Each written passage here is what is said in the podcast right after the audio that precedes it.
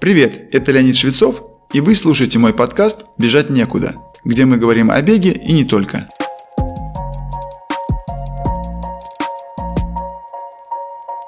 Сегодня предлагаю поговорить о том, что делать, когда решение начать бегать уже принято, но вы раньше никогда не бегали и хочется сделать это сразу правильно. Традиционно мы все обращаемся к интернету, и на самом деле в поисковиках по запросу можно найти множество самых различных рекомендаций. По большей части много хорошего и действительно полезного, но, правда, встречается и откровенная ерунда. Уж прошу меня простить за такие слова. В связи с глобальной сменой образа жизни людей вследствие пандемии, бег как активность обрел новую волну популярности, на фоне чего эта тема обросла немалым количеством сомнительных советов. Еще одна проблема, с которой неизбежно сталкивается новичок в беге – слишком большой список того, что надо купить для тренировок. На первый взгляд кажется, что все просто. Кроссовки и спортивный костюм по сезону. И вперед. Но на поверку оказывается, что надо приобрести столько нужного, будто мы не бегать собираемся, а как минимум зайти на 6000. Действительно, по мере прогресса в беге, приобретения опыта и знаний, бегуну самому захочется прикупить немало аксессуаров. Но сегодня я постараюсь обозначить именно стартовый пакет начинающего бегуна, чтобы сэкономить ваше время и минимизировать затраты, а также обеспечить комфортное и продуктивное знакомство с бегом. Итак, на первое место надо поставить обувь. Можно сказать, что это моя любимая тема. На тему беговой обуви написано и продолжает публиковаться очень много информации. Но также беговая обувь – это рай для маркетинга и рекламных интеграций крупных компаний. Поэтому сразу выскажу свое мнение, которое подкреплено множеством исследований. Бегуну не нужно много технологий в обуви. По крайней мере, в кроссовках для бега. Как вы уже знаете, человек создан природой для бега и ходьбы. И именно для этих двух активностей созданы его стопы. Не для велосипеда, плавания, тенниса или футбола. Я ничего не имею против этих прекрасных видов спорта, но именно для них, кроме плавания, конечно, нужна обувь, помогающая двигаться и не травмироваться. Для бега в этом необходимости нет. Вся необходимая технология для бега уже заключена в нашем опорно-двигательном аппарате, и в частности в стопах. Надо только их развивать и поддерживать специальными упражнениями и регулярными нагрузками. Что касается обуви, то можно выделить две главных характеристики. Я бы сказал, обязательных. Первая – это широкая передняя часть кроссовок, дающая свободу функционирования пальцем. Вторая – минимальный припад толщины подошвы между пяткой и носком. Последнее необходимо для того, чтобы не провоцировать порочную технику бега, в частности жесткое приземление на пятку. Но об этом чуть позже. В целом я уверен, что первые пробежки можно попробовать делать в той экипировке, которая у вас уже есть. Но все же советую в первую очередь озаботиться покупкой правильной обуви в ближайшие недели. Повторюсь, это, пожалуй, наиболее важный элемент экипировки бегуна. Второй пункт – одежда. Тут две новости – хорошая и не очень. Хорошая в том, что на сегодняшний день технологии спортивной одежды сделали бег настолько комфортным, насколько это возможно. Жара, холод, ветер, дождь, грязь по щиколотку – для всего есть соответствующая одежда. В этом отношении сегодняшние бегуны имеют очень большое преимущество по сравнению с теми, кто начинал в 80-е годы прошлого века, когда бегать начинал я. Понятно, что для хотя бы уже перечисленных условий придется существенно потратиться. Но новичку вовсе не обязательно сразу покупать все для всех условий. Как я уже говорил, в начале тренировок достаточно использовать то, что уже имеется. Фокус должен быть смещен с внешнего вида на технику. Любая спортивная одежда подойдет, особенно в сравнительно комфортных условиях с поздней весны до ранней осени. Или если вы пробуете бегать в спортзале.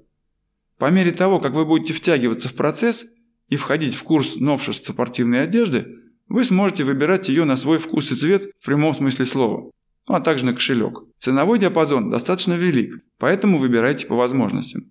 Это может быть и сетевой спортивный магазин, и небольшой специализирующийся на беге бутик. Единственное, где я не советую экономить, это зимняя экипировка, которая обеспечивает лучший комфорт в морозную и ветреную погоду. Третий пункт – это пульсометр. Современные гаджеты позволяют очень точно отслеживать состояние организма и уровень физического усилия, интенсивность работы сердца во время любых тренировок.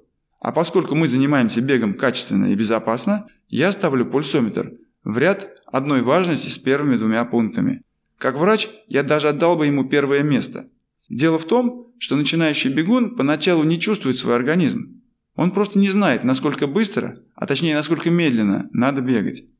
Многим необходимо не менее года регулярных тренировок, чтобы почувствовать, какие тренировки приносят пользу и приводят к улучшению самочувствия, а также, если захочется, результаты на соревнованиях.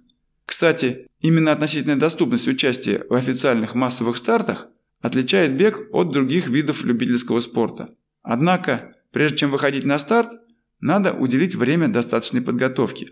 Сколько времени надо именно вам для того, чтобы успешно пробежать, например, 10 километров, сразу не скажет никто. Вернее, сказать-то можно, но это не значит, что оно будет правдой. И как раз именно пульсометр помогает бегуну и его тренеру понять, насколько хорошо организм готов к конкретной дистанции. Но более важно то, что пульсометр показывает бегуну, какую интенсивность бега надо поддерживать на тренировках. Довольно немало моделей пульсометров даже показывают предполагаемое время восстановления после каждой тренировки. Делает он это на основании анализа нагрузки на самой тренировке и сердечного ритма во время нее. И оно не обязательно будет одинаковым после идентичной нагрузки. Дело в том, что ритм сердца – это объективный показатель. Он зависит от многих факторов, то есть не только от тренировочной нагрузки. Например, если вы накануне тренировки плохо спали, перенапряглись на работе, поймали насморк, все это найдет отражение в работе сердца, особенно на фоне тренировочной нагрузки. Конечно, наиболее хорошую интерпретацию показаний пульсометра может сделать тренер. Приведу пример. 99% моей тренерской работы с учениками – удаленка. И именно анализ показаний пульсометра зачастую дает больше информации, чем даже разговор о самочувствии спортсмена. Добавьте сюда, что помимо частоты сердечных сокращений, современные пульсометры дают очень много дополнительной информации.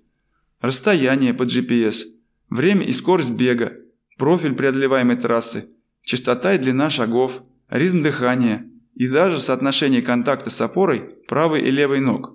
Конечно, это относится к более дорогой ценовой категории пульсометров. Поэтому, если вы пока не решились потратить 15-20 тысяч рублей на такой гаджет, можно купить какой-нибудь фитнес-браслет за 2-3 тысячи, но уже наметить себе цель на покупку более функционального гаджета в дальнейшем. Итак, вы нашли либо приобрели беговые кроссовки, достали из шкафа спортивный костюм и зарядили свой фитнес-браслет, и полны энтузиазма. Самое время подумать о тренировочной программе. Конечно, можно просто выходить на пробежку каждое утро и бегать. Но мы с вами говорим о тренировках ради здоровья и пользы для организма, а не о тренировке ради тренировки. Поэтому четвертым пунктом нашего стартер-пака начинающего бегуна является постановка адекватной цели. У каждого она будет своя, в зависимости от физической подготовки, опыта и амбиций. Можно выбрать 5-10 километров, полумарафон и марафон, а это целых 42 километра на секундочку. Безусловно, даже в отсутствии спортивного прошлого можно сразу поставить амбициозную цель в 42 километра. Но, во-первых, это повлияет на время для подготовки. Во-вторых, она все равно будет включать в себя промежуточные этапы в виде традиционных пятерки, десятки и так далее.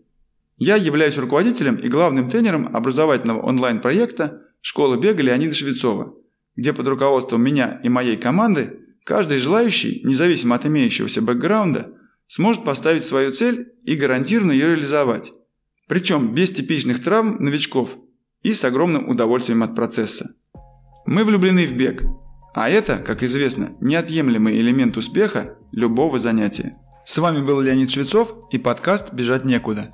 Буду рад вашей обратной связи, делитесь своими мыслями по теме сегодняшнего выпуска, задавайте вопросы и предлагайте темы для следующих. Вы можете написать на почту, указанную в описании, либо найти меня в Instagram.